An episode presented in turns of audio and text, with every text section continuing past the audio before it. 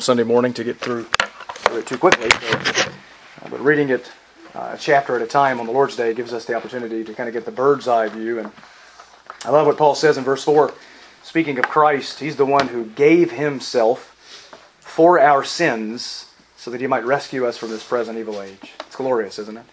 If you're a Christian, Jesus gave Himself for you, bore the wrath of God for you, to deliver you from that wrath in this evil age. And we can take heart in that. So let's go to the Lord in prayer now, and uh, then we will, as always, open up to Scripture and dig deep into the Word. Let's pray. Father, we thank You that You have given Your Son for us. We thank You for Your grace. We thank You for the sacrificial death of our Savior, His substitutionary work, giving Himself for us in the place of us, in our stead, that He might take the punishment that we deserve. And why should we gain from His reward? We can't even give an answer other than You are gracious, other than You are merciful, You are kind. And why do we believe? Lord, why, why has the gospel come effectually, efficaciously into our hearts? Why has it come to us savingly and not to the world? Again, the only answer is Your grace. Paul said those who were chosen attained it, the rest were hardened. Your gospel comes to us by Your grace because of Your own sovereign prerogative, Your own sovereign choice.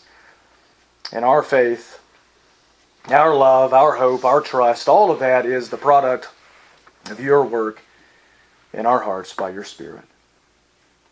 So Lord, keep us from pride, keep us from being puffed up, keep us humble, keep us in a place where we understand that we were once foolish like the world and that it is only by the grace of God that we are what we are today. So we thank You for that grace, Lord. Give us grace as a church to protect the gospel. We see Paul's fiery zeal here for the gospel. His zero-tolerance policy when it came to distorting the gospel, saying things like, if anyone preaches any other gospel, let him be anathema, let him be damned, let him be accursed, devoted to destruction. Lord, may we hold to the gospel that way. May we never accept any deviation from the gospel, but may we embrace the truth. The world wants to distort it in so many subtle ways. So many subtle ways. Many groups would say salvation is by faith. It is by grace, plus works, or plus ceremony, or plus law. But the moment they add anything to grace, anything to faith, anything to Christ, they have canceled grace. They have nullified Christ. They have removed the gospel altogether and now have another gospel which is not another at all. So may we embrace the truth. May we defend the truth. May we hold fast to the truth for our good and for Your glory. Amen. Well, all right, you can uh, take your Bibles and turn with me to First John chapter five. First John chapter five. We have finally come to the last chapter of our verse-by-verse study of this wonderful little epistle. The end is in view. The end is near, right? Almost there. I've been here for a year and a half now, and I don't know if you're counting, but I've made it through almost two books now. Two books. Not too bad, huh? Two short little letters. We're making some progress after all. So for this morning, we come to the opening five verses of the final chapter, First John chapter five, verses one through five. And just to give you a bit of a roadmap so you know where we're going, uh, there are three paragraphs or three passages in First John chapter five. A paragraph, by the way, is a written unit of thought. It's a written text that contains one idea, one dominant theme. And they really become for us preaching text.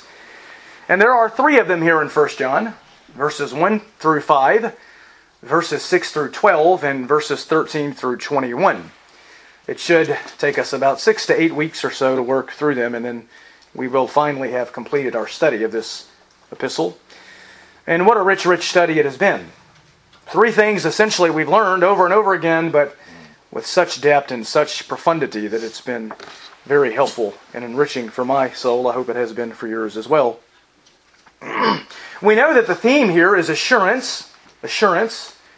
John wrote this letter to combat a heresy that was posing a dangerous threat to the churches of Asia Minor, that of incipient Gnosticism. Gnosticism. That was a heresy that would challenge the church for the first few centuries. It was probably the most dangerous threat to the church in the first few centuries. Just as a side note, uh, even the idea of the canon, you know, the idea of, you know, we have a marked out list of books that belong in the Bible, a form of Gnosticism was really instrumental in God's people seeking to determine that, because there was a heretic named Marcion who was essentially a Gnostic heretic, and he uh, he said that only certain books belonged in the Bible, such as uh, Paul's Paul's writings and the Gospel of Luke. Nothing else belonged to the Bible, he said. And so this was a heresy that was very prevalent early on and was very uh, dangerous to the church. And even though it doesn't exist anymore, there are many like it that exist, and we'll look at that later on. But this was a dangerous heresy. John saw the dangerous nature of this heretical system, and so he wrote this letter to refute that system by outlining a series of tests by which Christians can distinguish between true Christianity and a counterfeit version, by which we can distinguish between a true Christian and a false believer. We already know that those tests are the doctrinal test, the moral test, and the social test. True Christians believe the truth, obey the truth, and love in truth. Those are the ways, the three ways, that you can distinguish between true Christian faith and a false version, a true Christian and a non-believer. These are essentially the test of saving faith. The test of saving faith. The test that John cycles through over and over again throughout the letter. And usually when he deals with one of these tests, he does it in one passage, one at a time. So usually we spend each week considering just one test. But there are occasions in First John where he brings all of the tests together in one little passage. And that's what we see this morning in verses one through five. Here we see all of these three tests presented together as a coherent whole. Let me read the passage to you. First John chapter five, starting in verse one. John writes, "Whoever believes that Jesus is the Christ is born of God. And whoever loves the Father loves the child born of Him. By this we know that we love the children of God, when we love God and observe His commandments. For this is the love of God, that we keep His commandments, and His commandments are not burdensome. For whatever is born of God overcomes the world, and this is the victory that has overcome the world, our faith. Who is the one who overcomes the world, but he who believes that Jesus is the Son of God?" There are two terms there that I think really help us understand what this passage is about. Now, the first term is born of God, born of God. John uses that in verse one, and he uses it again in verse four. The second term is the word overcomes, overcomes. In verse four, we see both terms together. Verse four says, "For whatever is born of God overcomes the world." In this passage, then, John is defining Christians as those who are born of God and those who have overcome the world. We are born again overcomers. Or to put it another way, this passage is about how to know that you are born of God, how to know that you are an overcomer, a born again overcomer. These are familiar concepts throughout John's letter. He's already introduced and developed these themes before. He first introduced the idea of the new birth back in chapter two, verse twenty-nine, which says, "If you know that he is righteous, you know that everyone also who practices righteousness is born of him." In chapter three, verse nine, John yet again alluded to the new birth. There he says, "No one who is born of God practices sin, because his seed abides in him, and he cannot sin because he is born of God." Those born of God do not practice sin, they practice righteousness. Then in chapter four, verse seven, he uses it again, saying, "Beloved, Let us love one another, for love is from God, and everyone who loves is born of God. Christians are those who have been born of God. To be born of God is to have received a new heart with new affections by the regenerating work of the Holy Spirit. The Holy Spirit at salvation comes into the sinner, takes away his heart of stone, and gives him a heart of flesh, makes him a new creature in Christ with new longings. It is to be raised up to new life. It's a spiritual resurrection. It's to have the life of God within us, the seed of God within us. It is to be born into the family of God, to possess the nature of God, and to be a child of God. That's what it is to be born of God. And all true Christians have experienced that glorious reality. But not only are believers born of God, but we're also overcomers. Overcomers. That's another repeated concept in First John. The word overcomes, by the way, it's the Greek word nikao. It comes from the noun nike, nike, and it's where we derive the English word Nike from. It, the word means uh, to conquer, to be victorious, to prevail, to subdue, to defeat. It means to overcome through victory. Athletes wear Nike shoes on the courts in hopes to have victory. And so that's what we are. We are victors, conquerors in Christ. I told you that all Christians should essentially just have a Nike swoosh on their head, right? Because we are all victors in Him.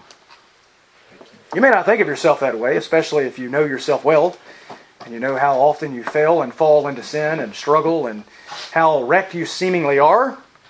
Paul felt the same way, by the way. Romans seven, what does he say? How wretched of a man I am. I'm wretched. And yet that same one knew he was an overcomer. John knew he was a sinful person, yet in Christ he's an overcomer. It's a wonderful paradox. We are victorious in Christ. John introduced that idea back in chapter two, verse thirteen, where he said, I'm writing to you, young men, because you have overcome the evil one. We have overcome Satan. Satan. He uses the term again in chapter four, verse four, where he said, you are from God, little children, and have overcome them, that is, the false teachers, because greater is he who is in you than he who is in the world. We have overcome Satan, we have overcome false teachers, and here, in First John five, it's we've overcome the world. That is to say, we have not fallen prey to their deception, to their enticement. We have victoriously overcome them in Christ by the power of the Holy Spirit. We've overcome their deception, we've overcome their delusion, and therefore we've overcome their destruction, their damning fate. We've overcome them in the sense that we haven't been deceived by them. We are not going to be damned with them. So we are overcomers. Those who are true Christians are born of God, and they are overcomers. The problem is that there are many people who would claim to be born of God, many people who would claim to be overcomers, who even would sing about it in popular Christian radio, who in reality are not. In reality, they are not. Many who say, Lord, Lord, but have never come to know Him. Many, as we've said before, who think they're on their way to heaven, but are really on the broad path to hell, in a state of self-deception. The good news is we're not left in the darkness about this. We can know that we are born of God. We can know that we are overcomers. We can know that we are saved. How? How do we know that? How can you practically know with confidence that you're born of God and that you've overcome the world? Well, John answers that in these five verses by presenting three marks of an overcomer. Three marks of an overcomer. The marks of one who has truly been born of God. And these are nothing new to you. These three marks are the same essential test of saving faith that John has presented over and over again throughout the letter. And we're going to look at them in this passage. And as we consider them one at a time this morning, as always, It is imperative that we examine ourselves in light of these marks to determine if we are really overcomers or not. So, three marks of an overcomer. Number one. Number one, faith. Faith. We see that in verse one and again in verses four and five. Look at verse one. Whoever believes that Jesus is the Christ is born of God. Whoever. The word pas. It means the whole of every kind. It's a comprehensive word, an all-inclusive word, an exhaustive word. John is saying every single person who believes is born of God. That word believes translates the Greek word pistuo, pistuo, and it means to trust in, to rely on, to have faith in. It means to be persuaded, so it also carries the notion of commitment. Saving faith is to be so persuaded about the truth that you commit yourself to that truth. Let me say that again. Saving faith is to be so persuaded about the truth that you commit yourself to that truth. Right? If you, we've told you before, if you stand on the edge of a window in the midst of a fire, the fireman says, "I promise I'll catch you, trust me, jump." You say, "I believe, I trust you, but I'm not making the commitment to jump." You don't believe. Real belief, real faith makes the commitment. True Christians, those born of God, those who've overcome the world, are those who are so persuaded that Jesus is the Christ that they commit themselves to Christ. It is commitment. Jesus defined it that way, didn't he? Luke fourteen thirty-three, he said, "So then, none of you can be my disciple who does not forsake all that he has." Give up everything? That's commitment, isn't it? You can't even be a disciple of Christ unless you abandon everything to follow him. That's complete commitment, unwavering devotion, total surrender to Christ as your Lord. That's what it means to believe. That's saving faith. You see, the problem today is that we have a wrong definition of faith, don't we? People say, well, you know, all you got to do is believe. You know, it doesn't matter if your life has changed. It doesn't matter how you live your life. It doesn't matter if you go to church. It doesn't matter if you read your Bible. It doesn't matter if you live in holiness or fight sin. If you just believe the truth about the gospel, you're a Christian. The problem is they are operating with a faulty definition of faith. True faith is a total, unreserved devotion of yourself to Jesus as your Lord. That's what we confess, right? Romans ten, if anyone confesses Jesus as what? Lord, and believe in your heart, God will save you. It is a confession of him as Lord. That means if you do profess Christ as your Lord, if you do profess him to be your Savior, but you're not committed to him, you're not a Christian. You're not a believer. And if that's you, I would encourage you this morning, make that commitment today. Come to Christ. Yield all that you are to all that he is, and then you'll find all that you need in him. Right? You give up everything to gain everything. Total surrender. That's saving faith. This concept of believing is a very popular theme in John's writings. He uses it nearly a hundred times in the Gospel of John. And perhaps the most well-known usage of the word there is John three sixteen. We all know that one, right? For God so loved the world that he gave his only begotten Son, that whoever what? believes in him will not perish but have everlasting life. Faith is a common theme in John's writings. We find it again at the very end of his gospel. You got to love John, because when John writes, he just tells you the purpose of his book. With Paul, you have to figure it out on your own. John just flat out tells you what the purpose of his writing was. In John chapter twenty, verse thirty-one, he said this, "These things have been written so that you may believe that Jesus is the Christ, the Son of God, and that believing you may have life in his name." That was the purpose of John's gospel. He had an evangelistic purpose. The goal was to lead his readers to saving faith in Christ. Of course, in chapter five of First John, he also tells us his purpose. Look at verse thirteen. "These things I have written to you who believe in the name of the Son of God, so that you may know that you have eternal life." The gospel was written to lead people to faith. First John was written to people who already have faith, so they know their faith is real. The gospel was written to lead people to eternal life. First John was written to give you confidence that you have eternal life. But faith is essential in both books.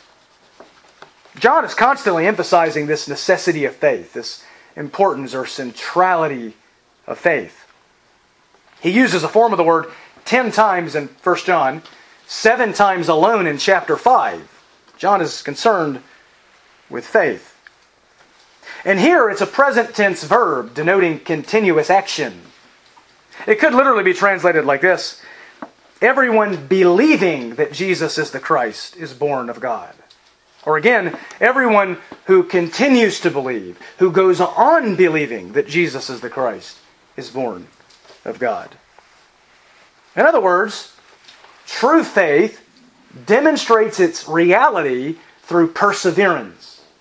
True faith demonstrates its validity through endurance. We don't just believe at one time. It's not merely a momentary decision. It is a lifelong commitment to Christ. We call this discipleship, right? A lifelong commitment to follow after Christ. That's what saving faith is. In John chapter eight, verse thirty-one, Jesus said, "If you continue in my word, then you are truly disciples of mine." We demonstrate, we prove that we are true disciples of Jesus by continuing in his word, by perseverance, endurance. And those who do not continue, what do we know about them? Chapter two, verse nineteen told us, right? They went out from us. Why? Because they were not really of us. If they were, they would have remained, but they went out to show that they were all not of us. Those who leave the faith were never saved to begin with. True believers endure. Adrian Rogers said this: "The assurance of my salvation comes not from the fact that I did trust Christ, past tense, but that I am, future, present tense, trusting Christ for my salvation. Not that I did, but that I am." Paul Washer talks about the common cliche in evangelicalism. You walk up to a professing Christian, try to share the gospel with him, and he says, "Oh, I done did that. I already did that. I got that. It's like a flu shot. I already got that. I'm done. I'm good now." That's not Christianity. If you done did that, you're still doing that. He says if you did believe, you're still believing. If you did repent, you're still repenting. And if you're not believing and repenting today, you never believed and repented in the first place. True faith endures. Jesus said that in Matthew twenty-four thirteen. "He who endures to the end will be saved." Who's going to be saved? The one who endures. The one who continues. MacArthur says, "Saving belief is not simply intellectual acceptance, but wholehearted dedication to Jesus Christ that is permanent." MacArthur's right. Saving faith is a permanent faith. It is a persevering faith. And faith, of course, as we know, has content. It has an object. Faith has content to be believed, and it has an object in whom our faith is to be found. Obviously, we know who our faith is in. It's in Jesus. It's not faith itself that saves, by the way. It's the one in whom our faith is in that saves us. Right? I could take a chair, and I could trust that it's going to hold me up, and I sit in it. My faith didn't hold me up. The chair did. My faith was just the instrument or the means that put me in a position to be held up by the chair. And so if you believe in Christ, it's not your faith that saves you. It's Christ that saves you. Your faith was the instrumental means that put you in a position to be saved by Christ. And even that faith is a gift from God himself. So faith has an object, but it also has content to be believed. And what is it that we believe? We believe that Jesus is the Christ. Whoever believes that Jesus is the Christ is born of God. Now, what does it mean that Jesus is the Christ? Do you believe that he's the Christ? Do you even know what that means? We we use that terminology often, but a lot of times we don't really think about what it means. It just becomes so traditional, so normal for us. Now, let me start by saying this. Christ is not his last name, right? Unfortunately, that has to be said because we use that terminology so often, and that is a biblical phrase, Jesus Christ, but we use it so often that I think we get the wrong idea sometimes. Christ is not his last name. Christ is a descriptive title defining who he is. Who he is. The word Christ or Christos is the Greek equivalent of the Hebrew word Mashiach. That's the English word Messiah. Those words are the same thing. You might hear people call him the Christ or the Messiah. They mean the same thing. Both terms mean the anointed one. The anointed one. When we call Jesus the Christ, we're calling him the anointed one. It was a word used in the Old Testament to refer to the one who was chosen by God. The anointed one was the appointed one. It was used of appointing someone to a particular office. And there were three offices in the Old Testament specifically that this word was used with reference to. Those three offices were prophet, priest, and king. Prophet, priest, and king. So first, it's used of priest in the Old Testament. In Exodus chapter twenty-eight, verse forty-one, God told Moses, speaking of Aaron and his sons, "You shall anoint them and ordain them and consecrate them that they may serve me as priests." They were anointed as priests. That's why Leviticus chapter four, verse three mentions the anointed priests. People in the Old Testament were often anointed to be priests before God. But it's also used in the Old Testament with reference to prophets. In First Chronicles sixteen twenty-two, the Lord says, "Do not touch my anointed ones, and do my prophets no harm." Those lines are parallel, by the way. In other words, the anointed ones were the prophets. The prophets were anointed. But of course, it's also used of kings in the Old Testament. Kings. In First Samuel nine and in First Samuel sixteen, it's used of both Saul and David, both of whom were anointed to be kings over Israel. It's used again of Solomon in First Kings chapter one, where verse thirty-four says, "Anoint him there as king over Israel." He was an anointed king. So the word could be in reference to prophet, priest, or king. And typically, one person would hold one office. You wouldn't have a guy who held all three of them. However, all three of these offices find their fulfillment in one man, the God-man, the Lord Jesus. He is our prophet, he is our priest, and he is our king. Scripture teaches that very clearly. Uh, the idea that he's a prophet, that might sound kind of weird. You say, wait a minute, don't the Muslims teach that? Well, obviously the Muslims teach that, that he's only a prophet. We're not saying Jesus is only a prophet, but he is a prophet.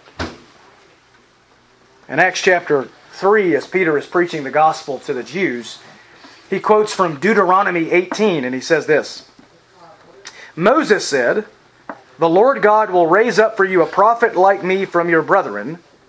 To him you shall give heed to everything he says to you.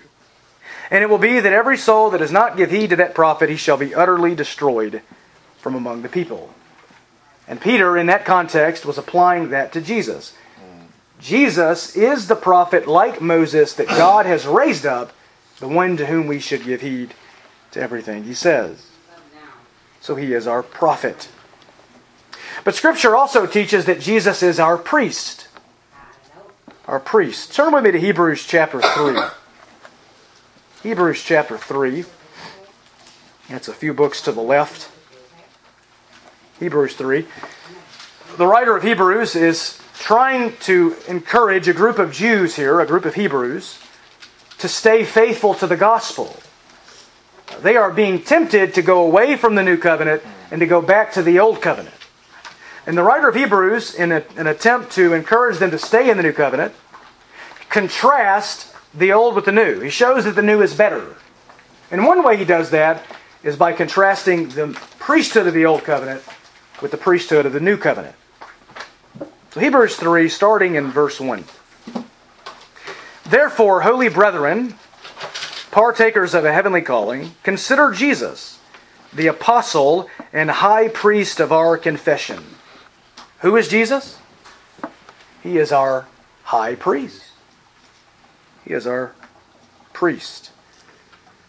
Now go to chapter four, Hebrews four, starting in verse fourteen. Hebrews four fourteen. Therefore, since we have a great high priest who has passed through the heavens, Jesus the Son of God, let us hold fast our confession. For we do not have a high priest who cannot sympathize with our weaknesses, but one who has been tempted in all things as we are, yet without sin. Therefore, let us draw near with confidence to the throne of grace, so that we may receive mercy and find grace to help in time of need. Jesus is our great high priest, our sympathetic high priest, the one who was tempted in every way as we, yet without sin, and therefore the one who can give us access with confidence to the throne of grace. He is our priest. So that's clear, he's the priest. But what do priests do? What do priests do? Go to chapter five, verse one, and that'll answer the question for us. Hebrews five one. For every high priest taken from among men is appointed on behalf of men in things pertaining to God, in order to offer both gifts and sacrifices for sins. What do priests do? They offer sacrifices.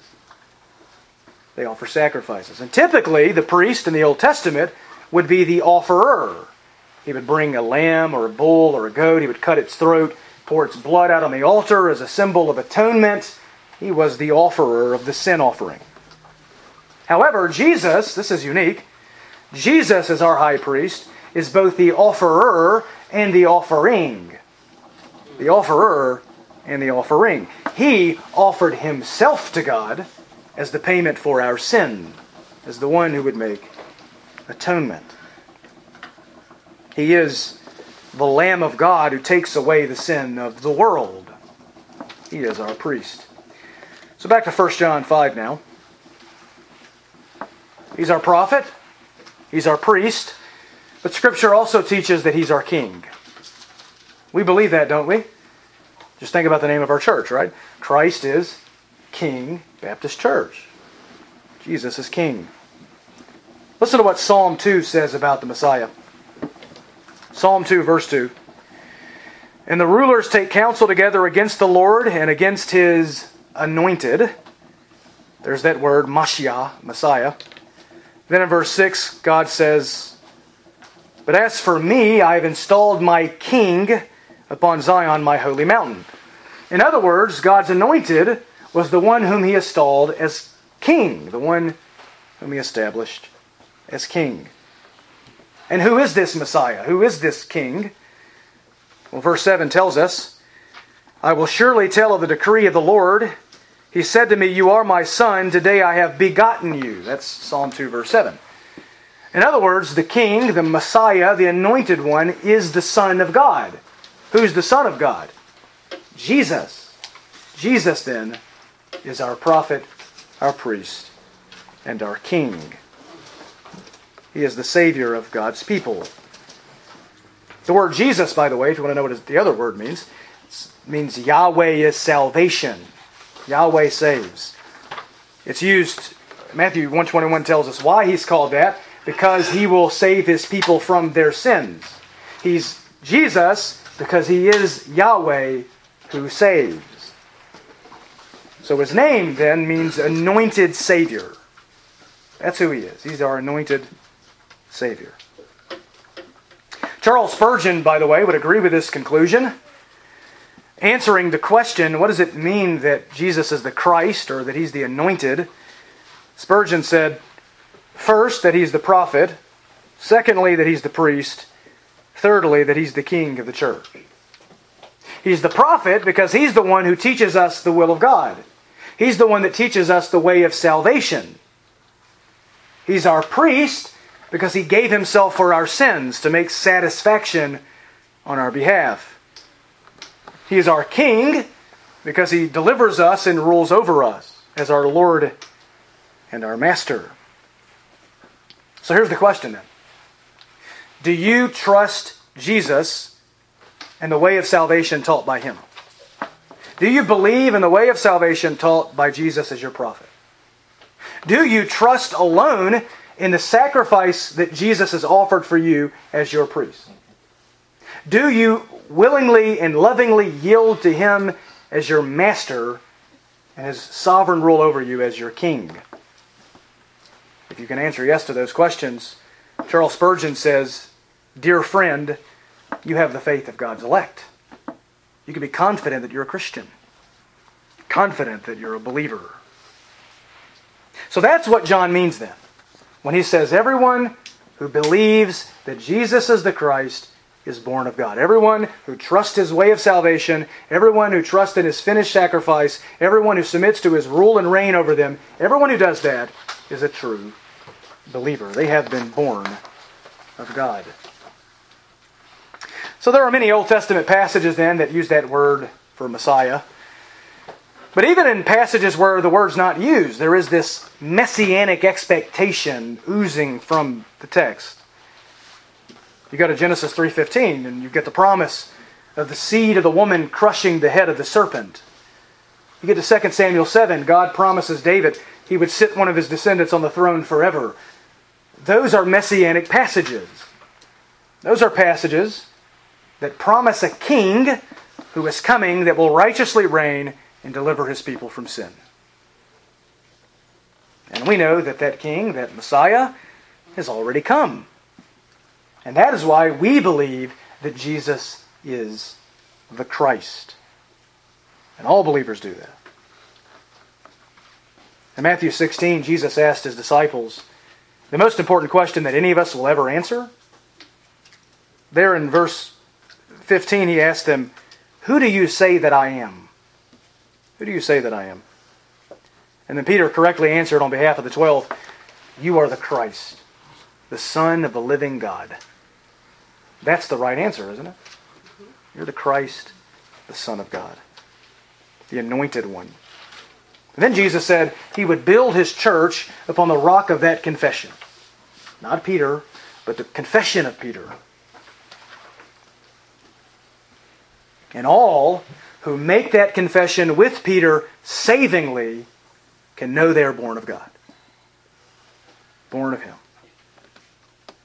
The new birth produces this faith. The idea is not that all who believe in Jesus become born of God. It's that they already are born of God. Regeneration precedes faith. Regeneration precedes faith. It comes before faith. It produces faith. In other words, we're not born again because we believe in Jesus. We believe in Jesus because we're born again. Because God has first given us new life. That's why in Matthew chapter sixteen, verse seventeen, when Jesus responded to Peter's confession, He said this, "Blessed are you, Simon Bar-Jonah, because flesh and blood did not reveal this to you, but my Father who is in heaven." Everyone who makes a saving confession of Jesus as the Christ does so because God has graciously regenerated his heart and revealed the truth about Christ to him. God does this. You don't get this on your own. You don't intuitively arrive at this. You don't philosophically get there. You don't get there from being taught by other men. You get there because the Holy Spirit sovereignly opens your eyes to the truth about Christ. So all who believe, who continue believing, give evidence that they are already born of God.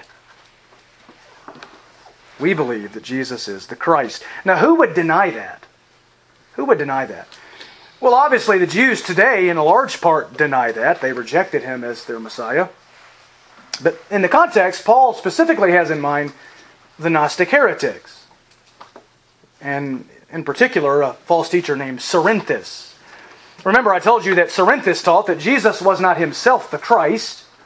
He was merely a man empowered by the Christ Spirit. The Christ Spirit came upon him at his baptism, but then departed from him at his death. So Jesus isn't the Christ, he was just empowered by the Christ. That is damning heresy. That is a heretical lie. John says true Christians believe that Jesus is the Christ, not that he's empowered by the Christ. Jesus is the Christ. You say, well, no one really teaches that today. But in reality, there's actually an even more subtle and dangerous form of this lie today. that even goes under the name of evangelicalism. There are those who bear the name evangelical who embrace a lie similar to this. There is this liberal concept today referred to as deconstructionism. The idea is that I'll just kind of take all the beliefs I had growing up as a Christian, I just kind of get rid of all of them and reconsider all of them and try to formulate beliefs for myself. Now, on the surface, that seems innocent enough. That's, yeah, you should think about it. You shouldn't just believe what your parents taught you. You should think about it for yourself. But the problem is they don't let the Scripture determine what is true. They let themselves determine what is true. They have arbitrarily established themselves as the standard. Some of these people deconstruct all the way. They become atheists. Others deconstruct and then later rebuild a little bit and become kind of liberal. But there are even people who claim to be evangelical who deny the inerrancy of the Bible, who teach that there is no substitutionary atonement. Jesus didn't die to bear the wrath of God. They don't like, you know why? Because they don't like that idea. And therefore it can't be exactly what God was teaching. And some of these same people then teach this. Here's how they, they kind of reconcile this. They would say that salvation is in, G, in, in Christ alone, but not in Jesus alone. And you say, wait a minute. How do they reconcile that? Here's how they do it. Through the theory of what they call the universal Christ. The universal Christ. They say that there is this universal Christ who has revealed himself in many ways. Jesus of Nazareth is one way, one revelation of this universal Christ. But even Muslims can find the universal Christ on their own path and in their own religion. There are popular guys. There's a popular guy today who wrote a book about this. He was ordained as a Roman Catholic. Now he's a spiritual author, but his ideas are very influential even among evangelicals. This is dangerous. This is the lie of Serinthus repackaged. It is essentially postmodernism of the worst kind. It's pluralism of the worst kind because it comes under the guise of evangelical. So you quote to these people, John fourteen six, no one comes to the Father but through Jesus. They say that was the universal Christ in him speaking. Not Jesus, it was the Christ. They create this dichotomy. It's a damning lie. True Christians, on the other hand, believe that Jesus is the Christ. He is the Christ. Remember chapter two, verse twenty-two? John said, who is the liar? But the one who denies that Jesus is the Christ. This is the Antichrist. Anyone who rejects the truth about Jesus, anyone who denies that he is the Christ, is an Antichrist. He's against Christ. He's a false teacher, a false believer, and he is not born of God. So that's the first mark then. That's the first way to know that you're a born-again overcomer. Faith. You believe the truth about Christ. And we'll look at that again in verses four and five next week. But for now, let me quickly give you a second one. Second mark of an overcomer. Love. Love. Look at verse one again. Whoever believes that Jesus is the Christ is born of God, and whoever loves the Father loves the child born of him. With the word and here, John is introducing the second mark. Not only do true believers believe that Jesus is the Christ, but they love. They love. Again, the word love is a, is a uh, present tense verb, continuous action. They go on loving. Christians consistently and constantly display acts of love.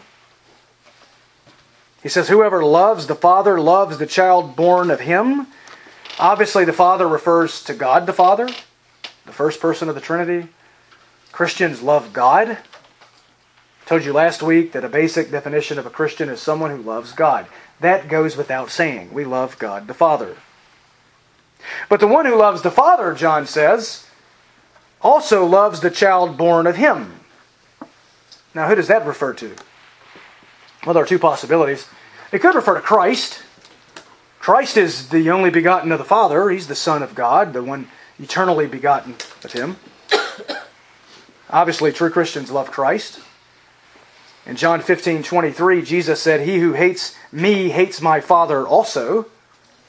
In John eight, he said, if you, if God were your Father, you'd love me because I've come from God.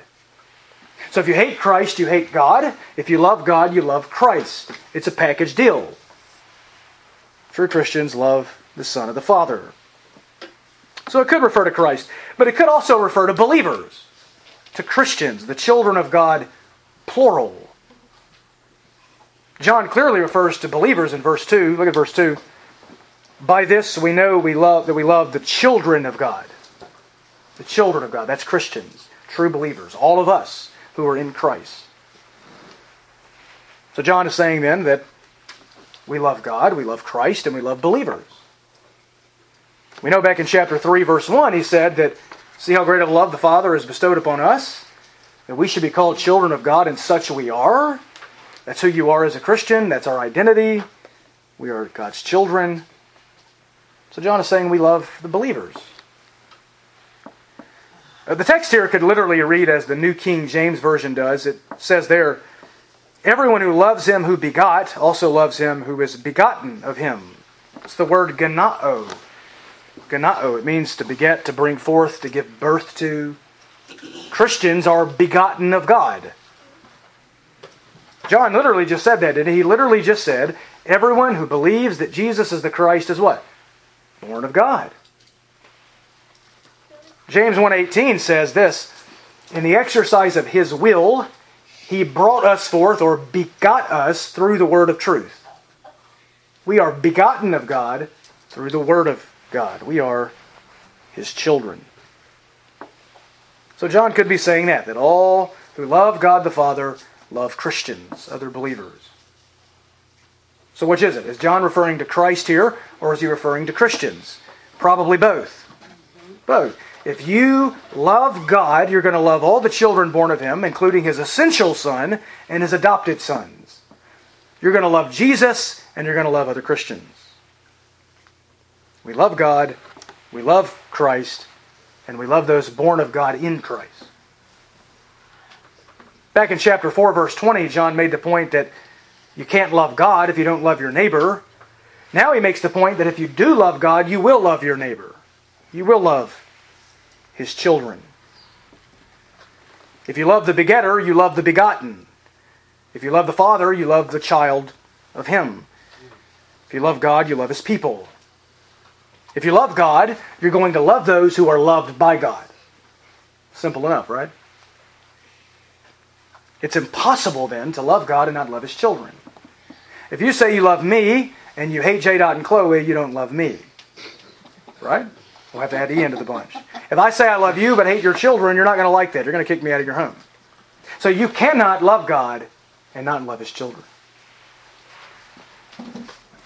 Back in chapter two, verse ten, John said, the one who loves his brother abides in the light. Chapter three, verse fourteen, he said, we know that we passed out of death into life because we love the brethren. Chapter four, verse seven, everyone who is born of everyone who loves is born of God. How do you know you're born of God? How do you know you've overcome the world? Because you love. You love God and you love his children. We love everyone who believes with us that Jesus is the Christ. So that's the second mark. And we'll look at the third one next time. We'll leave that for next week. But for now, two marks of an overcomer. Two marks, faith and love. Those born of God, those who've overcome the world, are the ones who believe that Jesus is the Christ and the ones who love God and the child born of him. So here's the question then. Do you believe that Jesus is the Christ? Are you trusting in his finished work? Have you yielded yourself and committed yourself to him as Messiah and King and Lord? And do you see that faith in Christ manifesting itself in love for God and his people? A love that we've noted before that is sacrificial, self-giving, self-debasing. If these characteristics are the mark of your life, then you can be confident that you're born of God and that you've overcome the world. Do you have that confidence this morning? More on that next week. Let's pray.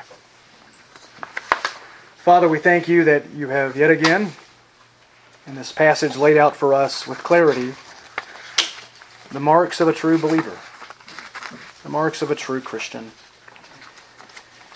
Your word is so clear on the subject.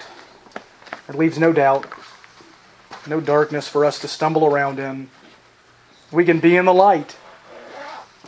We can have assurance, boldness, and confidence before you if we see these things in our life. So I pray, Lord, that as a church we would pursue faith in Christ, love for the people of God, and therefore assurance of our own salvation, all for your glory.